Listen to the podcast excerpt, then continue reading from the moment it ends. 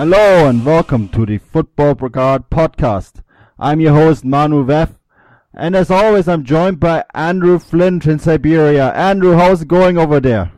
Oh, not bad, thanks, Manny. Not bad, not bad at all. Getting more and more excited. Um, only one more slightly insignificant game to get past tomorrow, and then we're pretty much home straight to the World Cup. So, God, less than three weeks. I can't wait.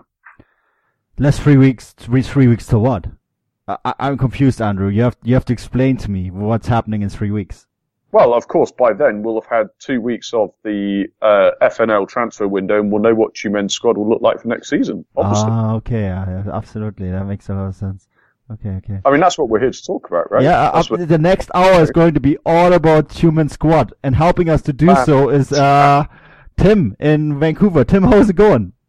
Well, that's a bit of an ambitious statement because I'm not sure if I'll be much of help for in terms of Tyumen squad, but you know, I'll try my best.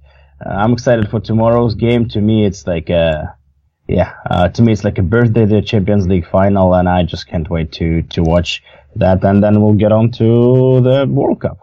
Oh, that's what we're here for, Tim. I, yeah. I, I, yeah. No, I'm just joking. Sorry, Andrew. We're not going to talk an hour about FC Tyumen. Um, this That's is a ridiculous. fair enough. Uh, imagining Andrew walking out the room right now. No, um, seriously though, boys. Yes, Andrew, you're quite right. It's just a bit over three weeks. Uh, three weeks on Sunday, isn't it right? And the biggest show on earth, the biggest football event, the biggest sport event on this planet is about to kick off. Um, Sunday, June 14th at the Luzhniki Stadium, Russia against Saudi Arabia. Um, it's not the most glamorous opening in a tournament, I have to admit, but it is the opening of a World Cup nonetheless. Now, boys, this podcast is all about the host. We're going to talk about the groups in great detail on the next two podcasts, but this podcast is all about the host the host country, Russia. Uh, we'll talk about their group in particular, of course, next week. But um, let's talk about just Russia as the as the national team. Uh, Stanislav Cherchesov has announced a 28-man preliminary squad for this tournament. Of course, he has to cut this down by five players. I assume one of them will be a goalkeeper because he's a nominated four. Um, Tim, when you saw the squad, a lot of people a lot of people they were surprised about some of the nominations. Uh, the one that surprised me the most is that Sergei Ignashevich made the, the cut belatedly, right? Um, anyone else that just you went, wow, what's this? What is he doing in the squad? Well, I was mostly actually Sergei Ignashevich uh, call up for me was kind of um, makes made sense uh, because because of the injuries. He was the person who you know got invited to to to kind of join the last minute. He wasn't really planned on do that, but really because of lack of the other central defenders, he, you know, Cherchesov called him up. For me, it was on the other side a little bit, um, you know, the players who didn't make, and I'm absolutely biased by saying that I was surprised as Denis Glushakov didn't make it, and instead of him, for example, Yuri Gazinsky made it. Um, uh, explained himself that he said that it's all based on the recent form yes, mm, Denis Glushakov really hasn't been phenomenal in the past couple of months. He had an injury, but at the same time, in my opinion, with such a young squad, uh, they need somebody, they need this experience. Uh, Denis Glushakov was part of the World Cup and Euro teams. He knows how to do that and half, uh, more than half of that squad doesn't really have any experience in terms of World Cup or European, um, Euro, Euro Cup. So to to me, that was one of the biggest um, kind of questions. The the rest was the rest was fairly straightforward. Um, you know, some people questioned that Polos, uh, from what I understand, didn't make it. So that, but again, to me, it's it's not crucial. I think uh, from the limited number of Russian players, of Russian citizens, which we have, he called up almost everyone. And like I said, to me, it was a big, uh, big question why the Denis Glushakov was not included. Um, Dmitry Kombarov was also not included, which I can understand, but, uh, the, yeah, to me, the biggest one was Denis Glushakov. Uh, the rest, the rest, I think it's, it's just a normal squad of people who we kind of expected to see in that lineup. Andrew, what about you? What did you think about the squad? I mean, and remember, five players will still face the cut. Yeah, Um, yeah, no, I, I, I, share I share Tim's view about um, Ignashevich. I wasn't I wasn't entirely surprised. I honestly, I'm not just saying this to try and sound clever, but I really did expect one of the Berezutskis or Ignashevich to be called up at some point. Um, you know, um, but simply because of the reasons Tim said, we've got a lot of injuries and there is a young squad. I mean, it doesn't matter even if Ignashevich starts or not in my books. I think he's a valuable squad member because you've got to remember this is different to this is different to having a club squad. You need players in the squad who are almost certainly not going to play. And I'm not saying Ignashevich won't play. I think he might, but you need players who can be a balancing act, who've had the experience. They can be a calming influence. So Ignashevich is not a surprise. Um, I definitely agree with Tim on Glushakov. I think that's a, I think it's a very bizarre thing. It could only possibly be, I don't believe for a second that Cherchesov actually means it about form because Glushakov is, is quality. He is that commanding presence in midfield, which I think is absolutely essential in this team. Um, so I cannot, I cannot understand it. There must have been some disagreement uh, between the two of them.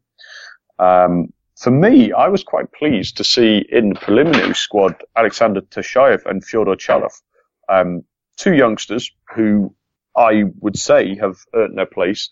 Fyodor Chalov possibly marginally fortunate because his run of form is only quite recent, but both of them I think deserve on quality. Tashayev certainly on form as well. Um, so I think I mean, I don't want to be harsh to Tashayev, but he's probably likely to be cut simply because he's got are probably the least experienced of the attacking midfielders. Um, mm-hmm. So I think he might be unfortunately one for the trot. But Chalov should keep his place because, you know, basically there's only Dzyuba, Smolov, um, who are That's out and out strikers still in the squad. So I'm, I'm looking forward to seeing Chalov in the final 23. Mm, and Dzyuba and Smolov called up. Tim, uh, what's your thoughts on that? Well, I think I think uh, um, Fedor Smolov will be obviously the the main striker. He is the vice captain of the team. He pretty much has a guaranteed uh, starting spot in the lineup. He's like the, the best striker. Uh, Dzyuba's uh, place and start is kind of questionable at this point because today uh, there was it was leaked. Uh, Sport Express newspaper announced that Cherchesov slightly changed uh, his not slightly significantly changed his tactics, and now he is planning instead of playing 5-3-2-1 with three central defenders, which he's done throughout the whole uh, preparation over the past two years. And that was his statement that he's playing with three central defenders. Because of lack of the central defenders, he was forced to change his tactics to 4-2-3-1. And in that sense, um, speaking of the striker, Smolov will be the, the only sole striker supported by three attacking midfield, midfielders. And Dzyuba will start uh, on the bench and would come on if you know, of Smolov a start or if Russia need uh, to to get extra extra men in the attack. And also needs to, needs to be also um, um, highlighted that Dzyuba hasn't been training with the team uh, until recently. He had um, a flu and he was not allowed to train. Just they just they just were were cautious with him, so he missed a few, few first few days of the training camp. That also doesn't really help and doesn't really give him confidence as a starting player. So if those rumors are true about um, Cherchesov switching the formation to four two three one, then uh, I think it's guaranteed that Fedor Smolov will be the only sole striker supported by three attacking midfielders, uh, which is um, kind of not a bad uh, idea. But going back again, going back to the three defenders, um, it just it just purely lack of people who can play in this position and who are younger than 60 years of age. That's a very late switch in formation. You know, yeah, es- essentially three weeks before the tournament starts. Uh, he's been in charge now for two years, been practicing with this formation, 352. Mm-hmm. Um, that's ambitious. yeah, it's, I don't know. Like they still have uh, three weeks to train, but, um, it's, it's really hard to um, see, like all those formation switches are really not, when you do it so soon before the tournament and when the, for the whole two years you've been practicing one, I think it's risky, but really, you know, it's probably he looked at the players uh, in their in their current form and conditions at the um, in the training ground and he didn't say that. But I know that, that's just a rumor. I don't know how how much truth is in that. Um, but we can see that really there's not enough people, quality people who would um, be able to be one of those three defenders. Good. I mean, yeah, I think I think you're quite right. I mean, uh, that's it, it, might be just necessity, right? At this stage, that mm-hmm. look, we can't play any different than that. But it's I, I still I still think it's a it's a big risk. Um, boys, looking at the squad now, and I'm going to go with you real quick first, Andrew. Real quick, five names that you're going to cut at this present stage. Well, yeah, I, I saw that leaked um, that leaked squad of Cherchesov, and that does actually influence it a little bit. But I would go. I think Sosland's Dzhanaev is probably likely to be the fourth keeper, or the the, the one the keeper to be cut. Um, Semyonov has never really had a regular place in the well in the starting lineup certainly, and, and some squads as well. So I think Semyonov probably is likely to be dropped from the defenders. Um, Yuri Gazinski, I just cannot see what he adds to the squad, um, unless there's something to Cherchesov sees that I don't. But I, I, think he's a desperately ordinary pedestrian player. And if you look, if you take him out, you need holding midfielders. You've got Yerokhin, you've got Kuzyaev, you've got Zobnin, uh, and Dzagoev can play there as well. So I'd say that covers that position. Um, and Tashayev and Denis Cheryshev simply for lack of experience. I think they've earned their right in the preliminary squad, but overall, um, I think I'd go with them. And also because, uh, I mean, okay, this switch to 4-2-3-1, whether that really will happen or not, I don't know, but he's not played with wingers and Tashayev and Cheryshev are wingers. So I think their place is in, you know, under threat. So Dzhanaev, Gazinski, Semyonov, Tashayev and Cheryshev would be the five I would cut. Cheryshev, eh? Wow. Um, Tim, your thoughts? Uh, my thoughts is the same with the goalkeeper. Um, Soslan Dzhanaev, I don't think he, mm, yeah, like compared to, like we know that Vladimir Gabulov has a given place. Igor Akinfeev is the captain of the team. So it's really a choice between Soslan Dzhanaev and Andrei Lunyov. And uh, yes, Soslan Dzhanaev probably has the least experience. Even Andrei Lunyov doesn't have experience, but uh, to me it doesn't really matter because Igor Akinfeev will hopefully start all of the games. Um, in terms of defense, I don't even know. It it, it kind of comes down if if he switches to that uh, central defenders formation of two or keeps it three. If if he keeps three, I think he needs to keep Semenov just just for the number of people available to play. If he made a decision to switch it uh, to two defenders, I agree that Andrei Semenov probably is uh, the candidate which probably has the least chances of staying. Uh, Yuri Gazinski to me is just really no brainer, mainly because he he was taken in the place of Denis Glushakov, and um, I would probably expect um, also Fedor Chalov to be cut just because of pure lack of experience. Uh, Dzyuba and if again if he will play with one striker then it's fairly simple, uh, Smolov starts and Dzyuba comes on as a sub. Also Miranchuk has, can play as a false nine, so there are options there. But again, if he plays 5-3-2, then he needs two strikers to start, and then Fedor Chalov probably have to stay. So at this point, really, we need to see the coaches a vision in terms of like how which formation he would use, and based on that we can make um, we can make um, those assumptions. Um, and I agree with Alexander Tashayev and possibly Denis Cheryshev. I haven't seen Denis Cheryshev in his uh, recent matches, so I don't know in, in what kind of form, form he is. Uh, but again, he he Cherchesov sees as his potential attacking wingers uh, Yuri he also sees obviously one of uh, Miranchuk brothers and uh, Samedov. So I know that he really has big hopes on those players.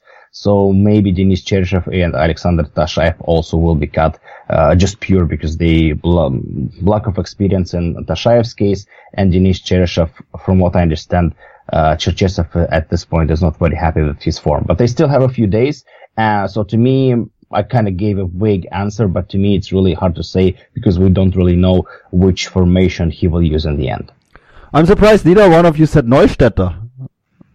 Well, he because he can play two positions. Ah, okay. Yeah, I, I, was actually going to say the same. You know, um, I, I, don't think he'll start, but I think because of his versatility, um, yeah. He can be a central defender, and we don't really have a player like uh, you know, kind of Gattuso style, or like oh. to be to give you a Russian, yeah.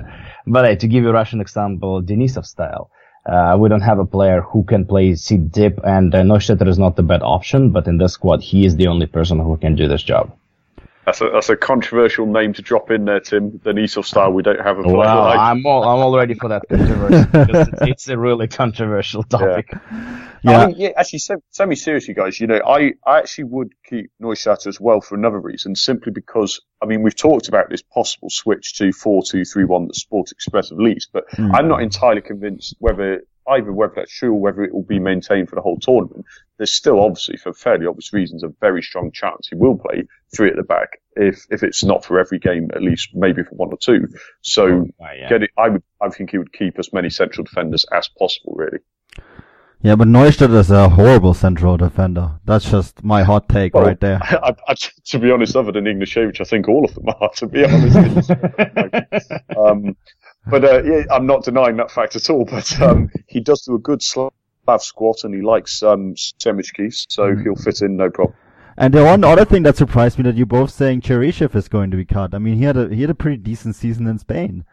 That's like one of the few foreigners or, or you know Russians the that are playing abroad. Yeah, the only because I mean I was going to kind of mention Neustädter, but yeah, he pretty much the only one who has that experience. Well, you, you think about Cheryshev is I actually would like to see him in the squad, but I mean, Yeah. if you're asking who I think he'll pick, Yeah. the only reason to say it is just because of the style and where he fits in. I don't know where he would fit in. I would like to see him in, like we said, um, we said before, he, he does offer that something different and he's got a different experience for the other players, like you mentioned, but I just And- don't see how he'd fit in. And we also need to remember that he wasn't really called up during these two years. Yeah. So Cherchesov didn't use him, so I don't think he has a lot of trust in him. Uh, and he, in, in my opinion, he needs to do something crazy, extraordinary, uh, in those few days just to earn that spot because he, in this position, he has one of Miranchuk brothers and potentially, uh, and, um, Samedov and, um, uh, the, oh, sorry, the, um, uh, Zhirkov. Yeah, yeah, yeah. Thanks. Uh, so really, like, there's this four people who can fill this position, and he's kind of fifth with no really experience of being a squad member of this team. So, um, yeah, I, I don't think it's just, um, it just, just this, the history doesn't show. But yeah, maybe who knows? Maybe he's in phenomenal form, and he will, um, you know, impress him, and maybe somebody else, maybe Anton Miranchuk will be cut. We don't know. Yeah, um, and then I'm gonna throw one last controversial one at you guys before we actually going to introduce Russia as a country. No one mentioned Artem Dzyuba as a potential player to be cut. You guys both talked about him, but um, you know, this is maybe the one of the most controversial figures in the squad. I think there's a, there's room for him, and we have mentioned in the past podcast that he should be in the side, but um, no chance he will get cut, boys. Tim, I, I, I, I think if the decision, I think the decision was to take him or not to take him at all. Yeah. And if he made the decision that he can cope and he, Uh-huh. he said in the interview and he said, we know Dzyuba and we know his, uh, advantages and disadvantages. And he, he highlighted that, that he knows what kind of issues Dzyuba has.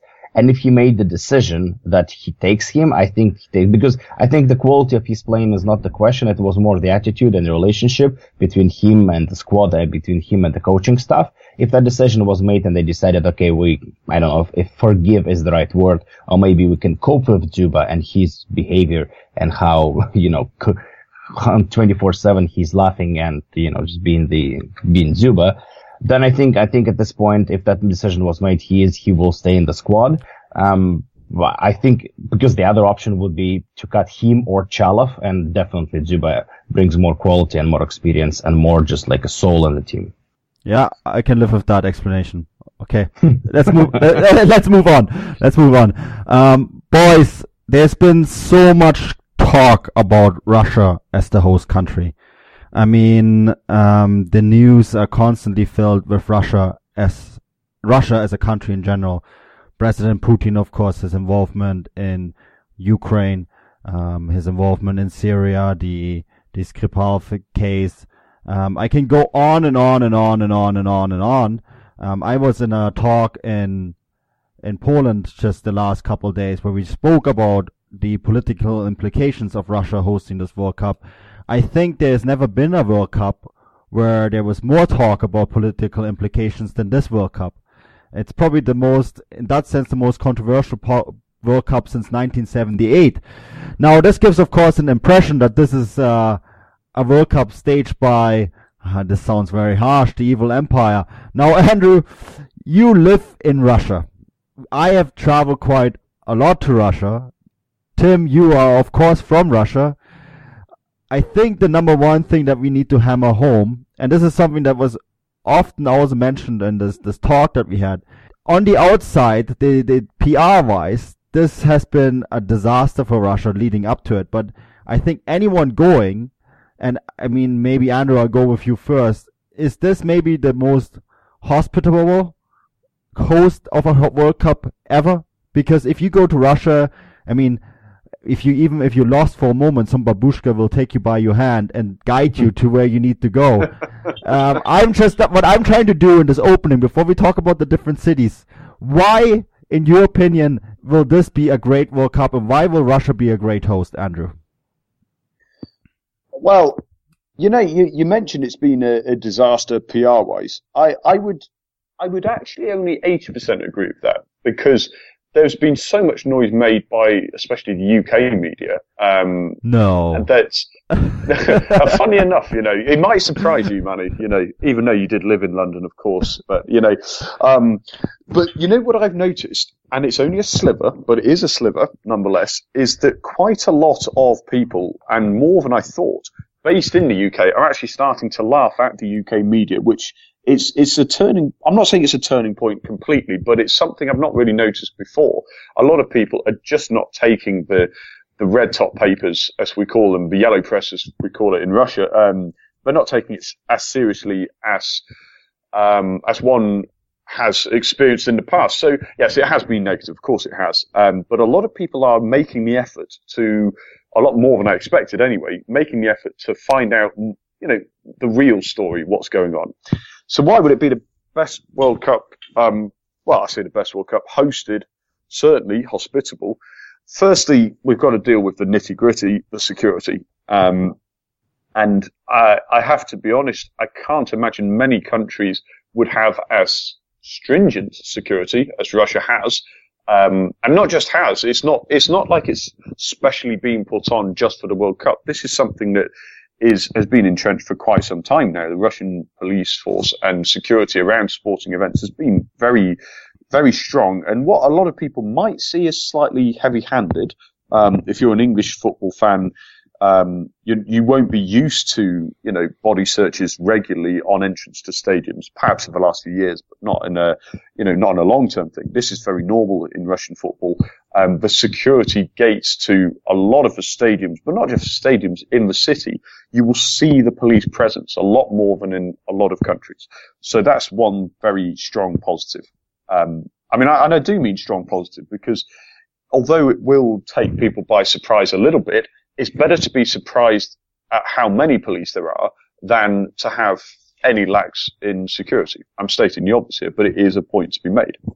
Uh, and you mentioned the babushki. I mean, look, I'm not going to lie. There is a string of babushki who I do not like, the type that get on the minibuses and make your your public transport experience unpleasant.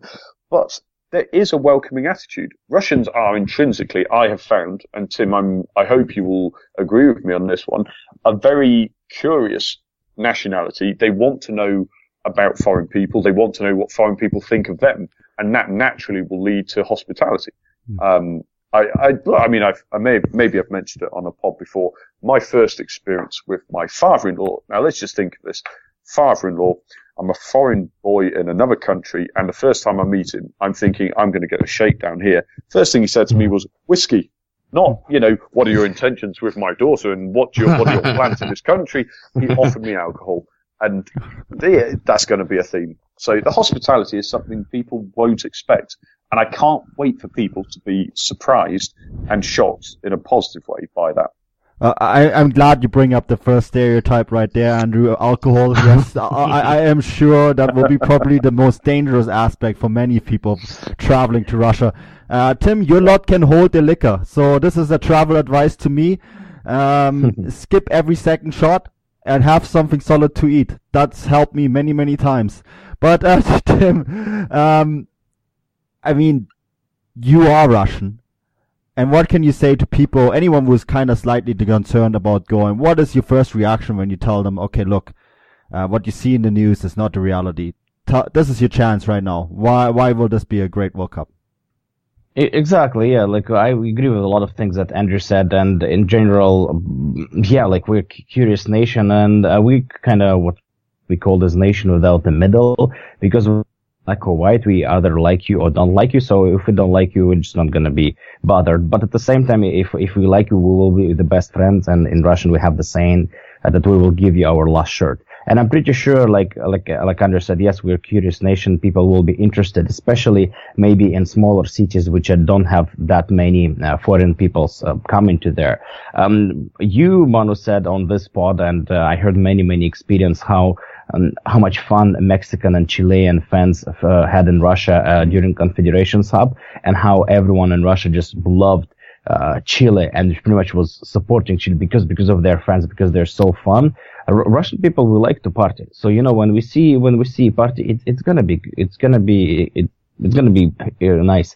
Also, for example, a story from one uh, from one Canadian friend who went to to England. Uh, sorry, to to Russia. Uh, he spoke only English. He didn't speak any Russian, so he was lost um, on the street. And then uh, somebody um, tried to help him, but they they didn't speak any English. So this person stopped uh, a few cars on the road and asked if anybody spoke English. He found somebody who spoke English and all of them together helped him to find this way. This isn't a common story about Russian people. So like I said, if we like you, and I'm pretty sure that people will be interested in foreigners coming in, um, it will be very, very hospitable. It will be very, very, very welcome.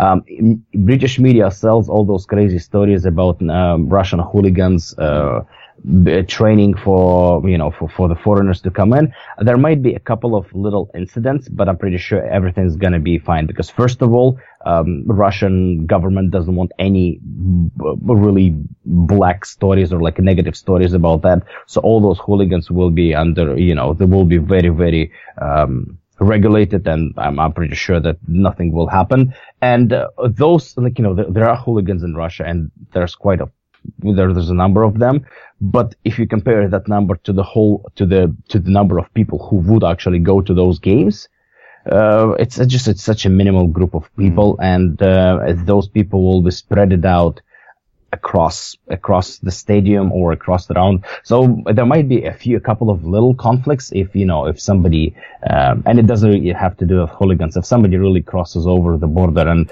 does something crazy because you know there are crazy people everywhere, and then they might get in trouble. But in general, I'm pretty sure that um, you know there will be a very positive atmosphere. And just remember, it's com- exactly the same stories were about before the Confederation Cup and how did it go. It was absolutely brilliant. You were there, you, you mm. both were there, and you said that that was just a phenomenal experience. And your story with the jacket, which you forgot in Moscow, which was brought to you to St. Petersburg by a volunteer, I think this is an example what will happen in Russia. Yeah, that's a great story, isn't it? Yeah, maybe for those who haven't listened to it, I forgot.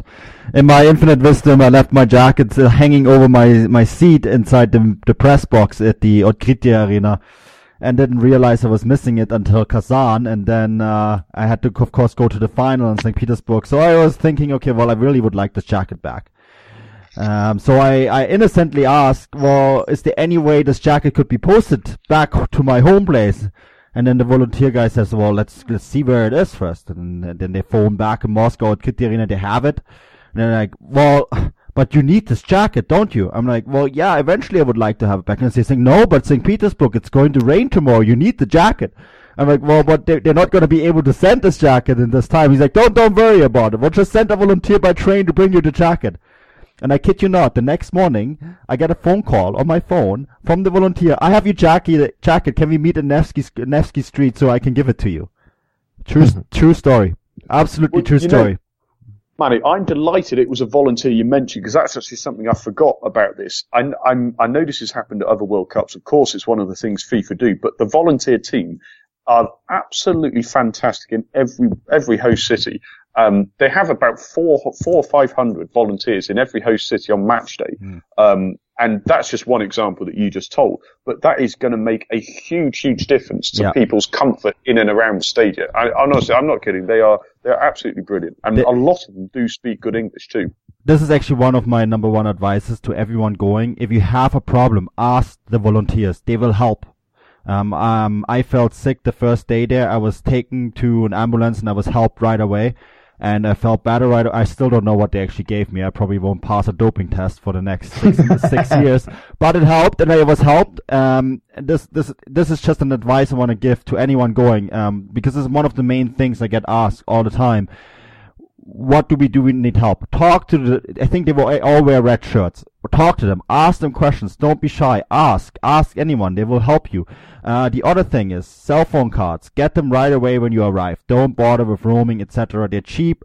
They are easy to get, right, Andrew? We all have Russian cell phone cards because the data volume is incredible high. You will, you're not going to be able to use it up get your cell phone card there. Everyone in the store speaks English. So if you have, if you don't speak Russian, don't worry. Um, someone will help you. I think these are, these are so, just some of the basic things that we get asked all the time on the Futbolgrad network. So I just want to take care of them right away. When you arrive in mm. your city, go to the cell phone store, go your cell phone. If you have any trouble, talk to the volunteers, and there's many, many, many volunteers that will help you around. Uh, boys, talking about the nitty gritty, the, the different host cities, I kind of want to talk about Moscow as one with the Luzhniki Stadium and Otkritie Arena. This is a stadium, this is a city that I have spent a lot of time, so I will talk about that in great lengths. I think most people will spend most of their time there. I think it's also the easiest accessible city of all the host cities because of the metro system. The metro system is absolutely incredible. It will get you from point A to B in no time. Tickets for the metro system are very cheap. You buy a token one time, you go, and you can go as long on the metro system as you want. Two fabulous stadiums. The Otkritie Arena, I covered um, the entire group stage of the Confed Cup in that stadium. I can't wait to go back. I'm covering uh, several games in this tournament. Again, uh, I think it's it's a fantastic place to watch football. And Andrew, you went to the Luzhniki Stadium. Maybe a quick sentence about that. It's a fantastic stadium as well, isn't it? Oh no, absolutely. It is. It is a very, very fine setting, uh, very fitting setting for the World Cup final. It's the the the area of Moscow where it is is naturally set up for a large event because it's on that bend of the river, the Moskva River, and yeah. the it makes the security very, very easy, and the access to the stadium, although the distance from the ground itself, from the first gate, is quite a lot. It does mean that it filters everybody through. So, I mean, one of a bit of advice I would just slip in there is get to games much earlier than you would normally expect to. I mean, it's fairly obvious, I know, but just make yeah. sure you do. If you do, the Luzhniki area is really, really smart and they've got they've got little cafes and uh, training pitches where I'm sure there'll be events going on on match days. Um, the, the area just with the bend in the river, the greenery, the trees around is, uh, and, and it's got, um, it's got two metro stops which are in very close reach of the Luzhniki itself. Um, so getting to, like you say, man, of course, Moscow is a fabulous city for getting around. Um, just don't go by car. That's the one. No, no. Again, no, no, no, don't do that. We're, yeah. we're stating obvious things here, but I mean, they seem obvious to us, perhaps. Don't get, I, you know, getting, even getting taxis yeah. is not the worst thing if it's a late kickoff. Do Uber, um, but Andrew, do Uber uh, that's another thing. Don't use the official taxis, especially from the taxi. Oh, Tim, you had a great no, no. story with the taxi from in Moscow with a poor Chilean fan. I think he ended up paying oh, eighty thousand rubles, right? Uh, no, yeah. no, the the. The, with, with, with the taxis, it's a dead simple thing. I use Yandex Taxi, yeah. um, because, I mean, it's probably, I, have never used Uber, but I'm sure it's basically the same sort of service. Yeah. If you use one of those, they are actually the cheapest taxis anyway. Um, like, I mean, just to give you an example, I was in Samara and I was quoted over a thousand rubles for a taxi to the airport. And I got my Yandex taxi out and it was 350 rubles. So, um, get a Yandex, get Yandex taxi or Uber. Yandex I'd recommend because it is a Russian company and they've got the maps very up to date. Um, and you get them everywhere. I have um, both, Andrew, and I compare the prices. Because sometimes well, mean, Uber, sometimes Uber is cheaper and sometimes Yandex. So I would suggest get both having having one of those services yeah. is an absolute no brainer wherever you are because you cannot by by definition get ripped off. So um, that's what to do. Luzhniki though, like you mentioned, fantastic. I'm one of my favourite hmm. stadiums mm. I've I think I've probably ever been to, if I'm honest. And Tim, the Otkritie Arena, of course. Uh, no. well, I, am biased because that's the, my club's arena, but like, um, well, Andrew will tell us a lot because he was in person at other arenas, and um, from what I hear and from what I've seen, it's uh, all, all arenas are unbelievable. But um, Otkritie Arena is probably one of the oldest new arenas, if I can say so. Yeah. Um, so everything is already figured out because I, there still might be, you know, because the arenas are so new, there may be some, some little difficulties, but most, uh, Arena is all figured out. They had shows, uh, big concerts there. They have Champions League matches. They have national team games. They had Confederations Cup. So I, I'm pretty sure that uh, Arena will be all wonderful, you know, in terms of just the operations of the stadium, and uh, because they already hosted many events. There might be some hiccups with little cities who just opened those arenas, but I'm confident in that Krejci Arena arena situation. Yeah, absolutely. I love the I love the Otkritie Arena. It's a great place. Um, great place to cover games. But I want to move on to the the next city, St. Petersburg, because a lot of games will be hosted in St. Petersburg as well. Again, so I suspect most fans will actually spend most of their time in one of the two cities. I hear St. Petersburg has some hotel trouble. So I'm personally staying away from any hotels in St. Petersburg this time. I'll be train taking a train from Moscow to St. Petersburg and go back either straight back for to Moscow following the game um, on one of the free trains, or I will be flying to Sochi, and we'll get to Sochi in a moment. But the Krestovsky Stadium, beautiful facility. I covered the final of the Confed Cup there last year, and I covered the opening match. I can't wait to go back. It's a great stadium, uh, one of the best stadiums I've ever covered a football match in. Um, be wary of the bridges being drawn up in the middle of the night, yeah. 3 a.m. Yeah, um, that means there will be no crossing the Nevsky. Uh, be aware of that. So that's that's one thing that I'm warning everyone. Again, Uber, Yandex is the best way to get around, and a fantastic metro system. Um, boys, I want to move on though to the other stadiums, and the ne- next up in my list is Kazan because this is a stadium that I went to at the Confed Cup as well, and I I like Kazan. I know Andrew, you like Kazan as well. The one thing, and you mentioned the security cordon with one of the other facilities. Here, the security cordon is one kilometer around the around the stadium, so be there early. And public transport can be still a little bit iffy, but it's a great stadium, isn't it? Well, no, actually, Kazan is one of the one I haven't been to actually. Oh, but, uh, oh, yeah. There you go. You've been traveling so much, I've been like completely out of tune. No, actually, it, it's it really it was it is is that and Rostov on Don are the only two I haven't yeah. been to now. But but this the you mentioned Tim mentioned the Kryta being one of the oldest new stadiums, and the Kazan Arena yeah. is the other that is well established, and it's hosted other events, and they, like you mentioned, they they've got this, they're used to the security. Well, even in all the newest ones that are open, the security will be planned down to a T, but it does give you that little added sense of of comfort, maybe perhaps that they've staged a lot regularly and the pitch has had a few problems in Kazan. That's the only small minor thing I would mention, but the pitch has also been a problem in some of the other stadiums. In um, in Saransk, for example, it was it was actually very very poor service uh, surface in the test game. But you can bet your bottom dollar they will get they will ship in uh, the best pitch possible if they need to. So I don't think that will be a problem for the tournament itself. Um, but Kazan has got to be one of the most fascinating cities outside outside of Moscow and St. Petersburg for its cultural and religious history, and I cannot wait to spend time there. Hopefully, I'll be there for a few days and I'll be able to take a breather between games, but I cannot wait for that. I'm doing one game in Kazan, the I believe it's Germany against Sweden, um, the game at Kazan. So yeah, I'm really looking forward going back. Uh, we spent many times, and been many times in Kazan. It's a great city, very multicultural, um, a city with that's pretty much half, half, half Russian, half Tatar. Uh, Tatars are of course a Turkish tribe, so it's fantastic food there, fantastic culture. Um, yeah, be, don't be surprised by all the mosques. It's it's a very very interesting, fascinating place. Um, but Andrew, maybe quick talk about the stadiums that you have been to. And I know this will sound like a lot. Unfortunately, we're very limited with time, so we have to kind of group them a little bit. Um, Kaliningrad, Volgograd, Nizhny Novgorod, Ekaterinburg, Samara, Saransk, and Sochi. Now, I'm not going to ask you which one stands out the most for you because I know that's going to be Sochi. But um, the other stadiums, just tell, give us a little bit of an overview of them. Well, okay, basically, my my my take on on all of the stadiums is they are spectacular from the outside, all of them, and they do have unique styles as well, which is quite a pleasing thing. Um, some previous um, tournaments have had relatively similar styles. Um, Kaliningrad, I didn't, I didn't get inside, so that was a shame that one. Mm. But um, the setting around it, the the route on foot is is beautiful. You go by the waterway. You've got the um, Königsberg Cathedral, Immanuel Kant's tomb. There's loads of street food. It's uh, it's, it's, fabulous. Um, really is.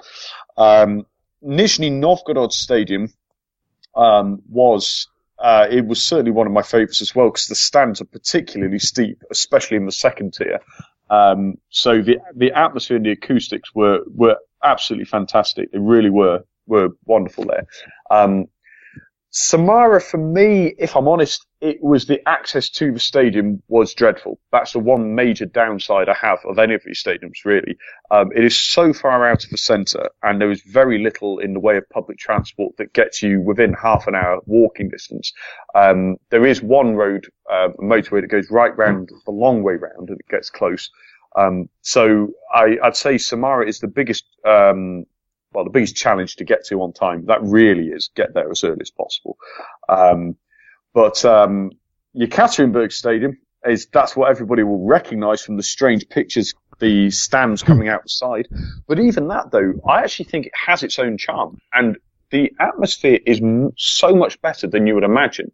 You'd think with two open spaces at either end, the you know the noise would would dissipate outwards, it doesn't. I don't know how they've managed it, but it really does generate an atmosphere. Um, I mean, we honestly, all of them have their own charms. Sochi at the Olympic Stadium is is just breathtaking on a clear blue sky summer day, looking out across the Olympic Park with the fishbone fountain. It is um, it is is something else. Um, I mean, look, all of these stadiums, anybody going to them, they are just whatever the cost, whatever the um, cleanliness of the cost, shall we say, um, dubious as it may be, the impression physically at all of these stadiums is just out of this world. Yeah, any favorites that you have, Tim, of any of the stadiums? Uh, don't say Otkritie Arena, you're not allowed. yeah, that, that, was that was my answer. uh, no, they all look great. Like I haven't been to any of those, but, but my choice is Otkritie Arena. I'm sorry. um, uh, we could let him off for that one, I think. No, he has to name another one. um, let's say then, well, obviously, like Luzhniki looks looks looks very impressive. Uh, uh, St. Petersburg Stadium is great. Um, I was, I like the Saransk Stadium because like really it's like one of the smallest cities to host the, uh, the World Cup and from the pictures, which Andrew posted and then the, like obviously on the social media and the internet. Um, well, it's not only because it has red and white colors, but it's also looked very, very nice.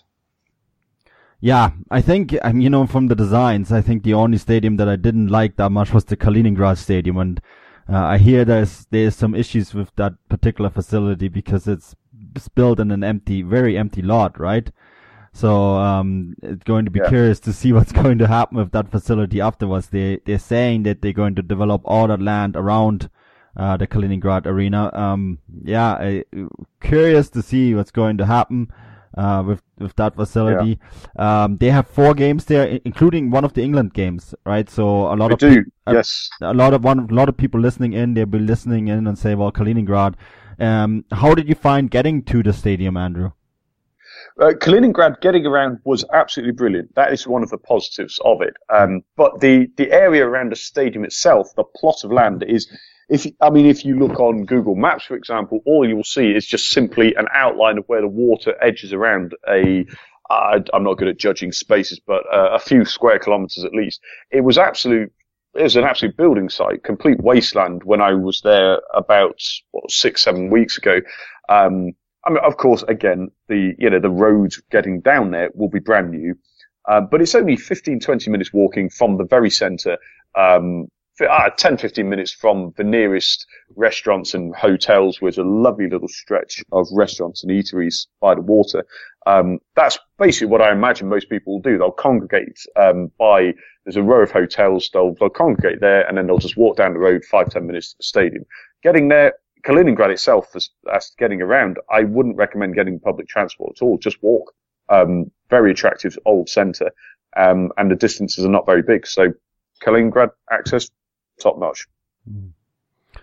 Yeah, the one stadium that we haven't talked about very much is, of course, the the Fisht Olympic Stadium. I, I know we have some listeners.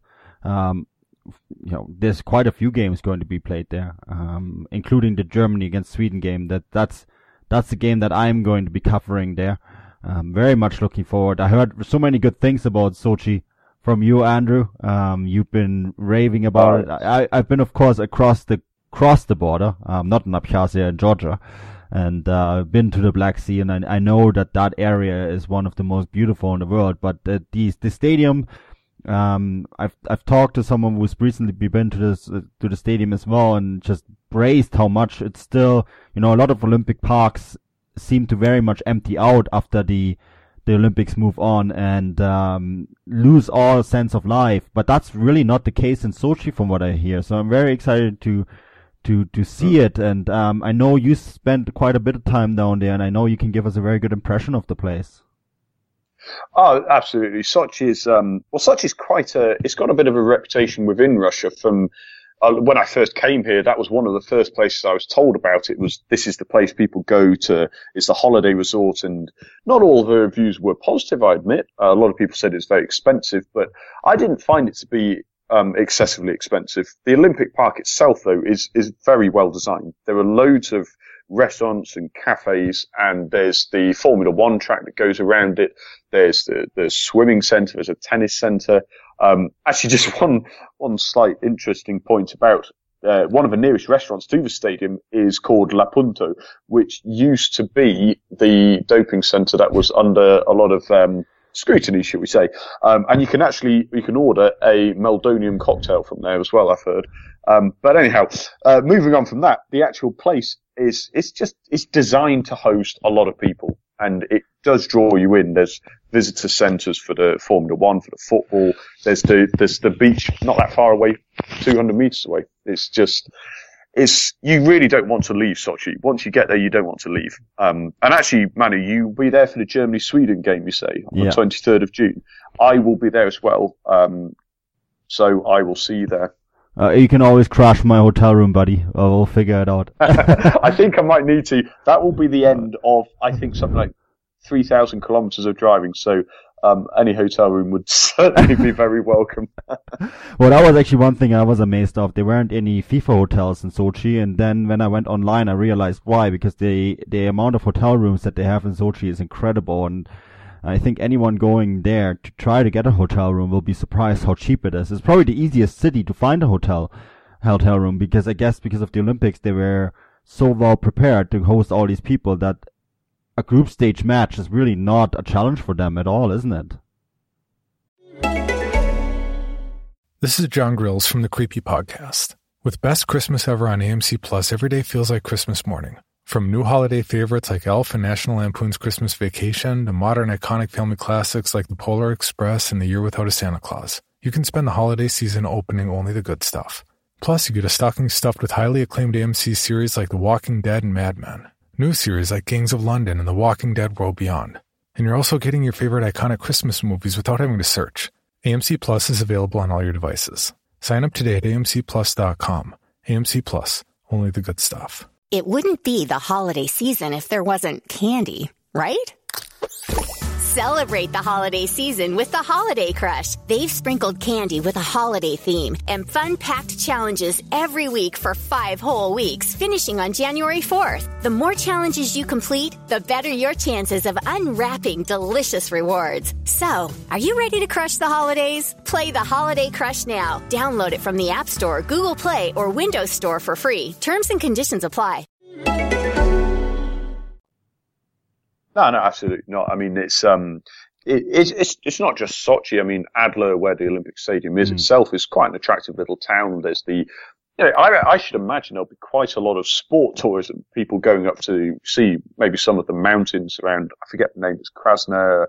I'm not very good with my Russian names. Um, but there's a, it's Krasner something, there's a, there's a mountainside resort. Um, there's plenty of space and it is between Adler and Sochi, it's about 40 kilometers or so, but the links between them are so good that it really doesn't matter. A lot of people will comment, "Oh, it's so far from Sochi." Honestly, it is, it's, it's irrelevant. You could spend more time getting across Moscow to one of the games if on the other side, than getting to Adler. Um, so it's it's it's made for World Cup hosting. Um, whatever we might say about the football clubs in the city or the lack of, um, the the the city is ready. Let's put it that way. Yeah, that really leaves us just with um, who did we leave off? Rostov on Don. Um, none of us have been managed to go there. I don't. Tim, you have some family connection to Rostov, right? Can you tell us anything about the city? Well, my dad lives in um, Sevastopol, which is Crimea, but Rostov is not too far away. I know that Rostov is a beautiful city. It was actually uh, not my dream. It's not like I'm obsessed with going to Rostov, but I always always wanted to visit the um, uh, the city because um, they have this this legendary shellfish, and they have, uh, from what I understand, uh, a few beer factories and that's a classic uh, Rostov tradition to have to eat uh, the shellfish and like is it shellfish? Do you know? Do you know what I'm talking about? Raki? Is it in English? Is it shellfish? It's that dried shellfish, fish, isn't it? Right. But it's I, not, I'm not. I'm not certain myself, but I think that I think it is shellfish. Yeah.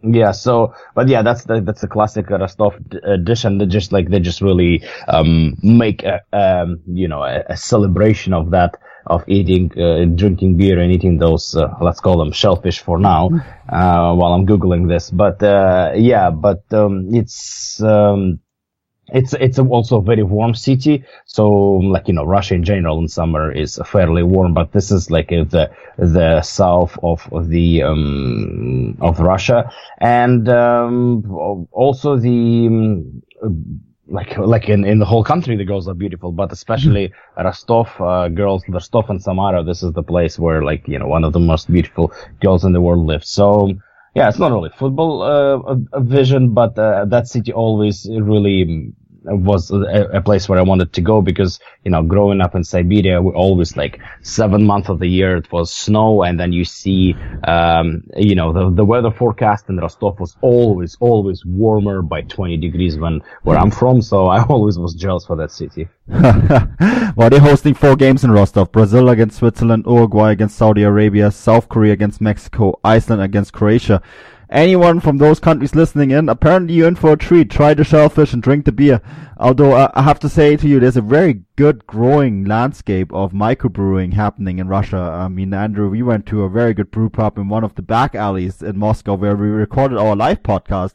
And um, oh, that's yes. actually something, you know, everyone associates Russia with vodka.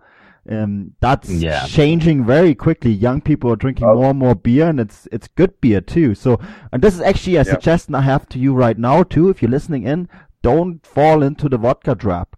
Um, yeah, yeah, yeah, yeah. They will always. It doesn't matter how good you are. You think you can hold your liquor, they will outdrink you.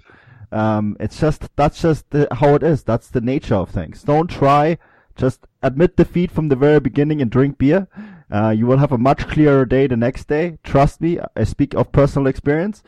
uh, um, yeah, I think, boys, anything, any final thoughts on this? This is episode one. We're going to have three episodes in the World Cup. Any final thoughts on anything that you would like to add about Russia in particular, Andrew?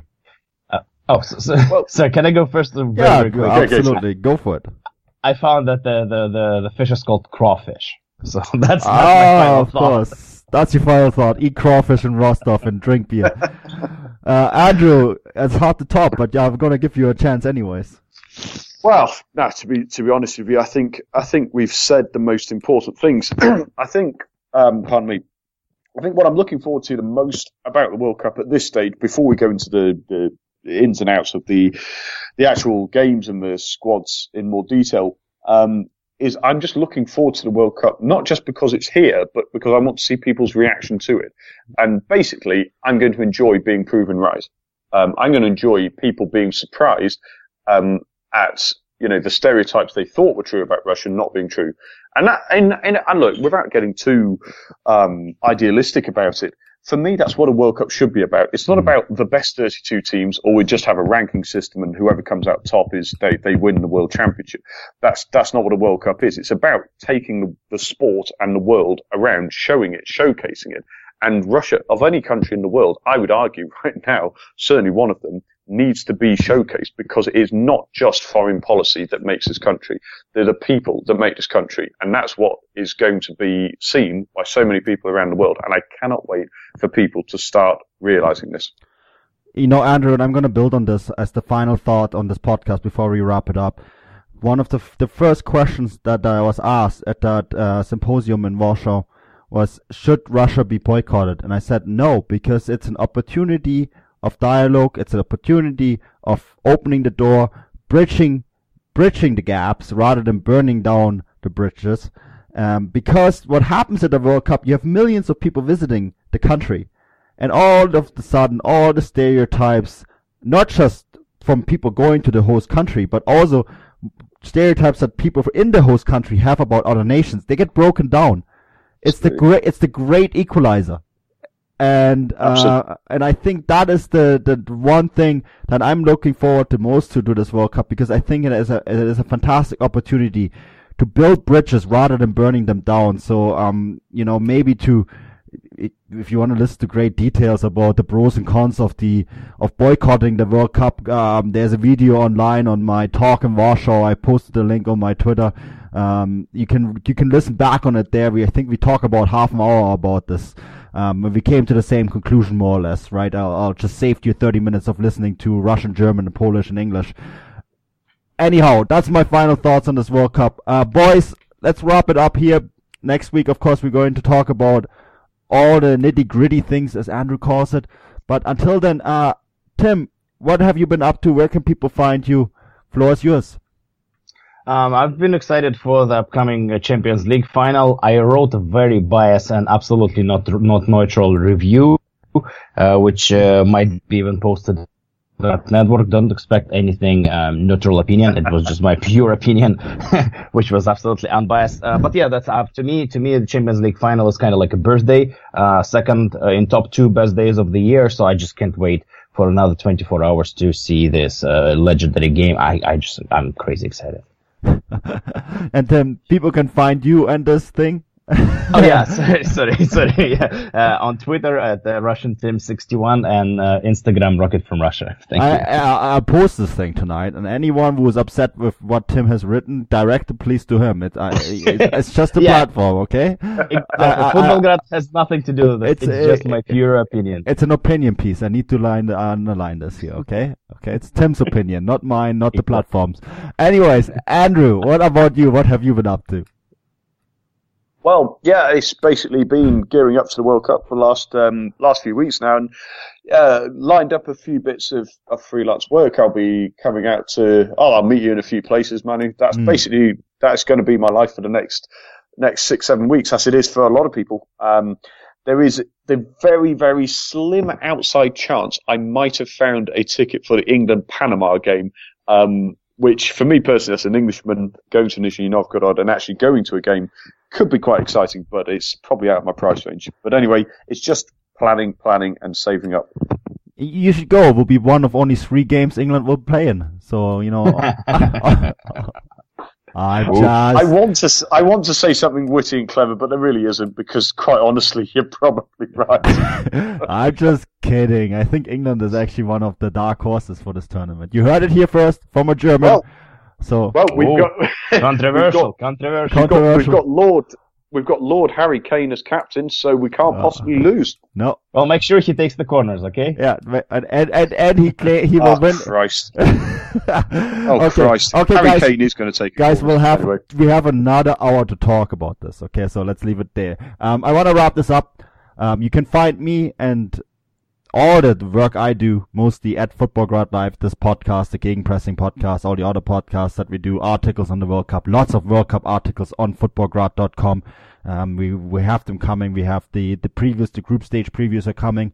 Um, we have single game previews coming the closer we get to the tournament. So keep your eye peels on that. Um, and you can follow me at Manuel Veth everything that I do will be on there. Um, I do some freelance work for other outlets too, so that's all on there. Well, until next week, until the big, big preview of the World Cup, dos vidania.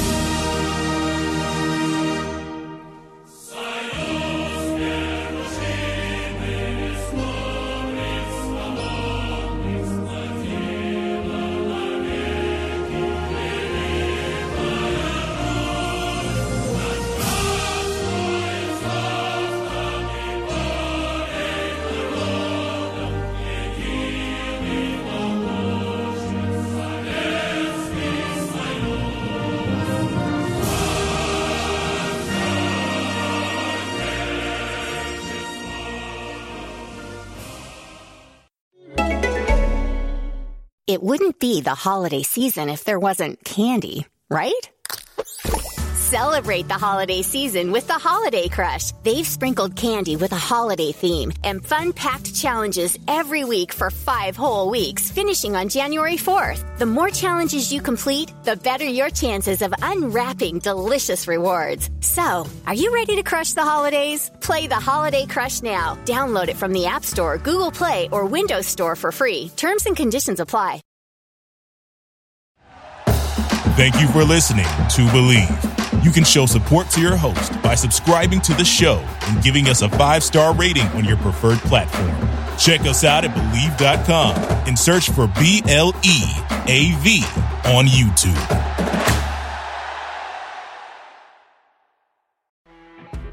You know, when you're listening to a true crime story that has an unbelievable plot twist that makes you stop in your tracks? That's what our podcast, People Are the Worst, brings you with each episode. I'm Rachel. And I'm Rebecca. We're identical twins who love true crime cases that make you say, didn't see that coming, and we hate the people responsible for them. Listen to People Are the Worst now on Apple, Spotify, or wherever you get your podcasts.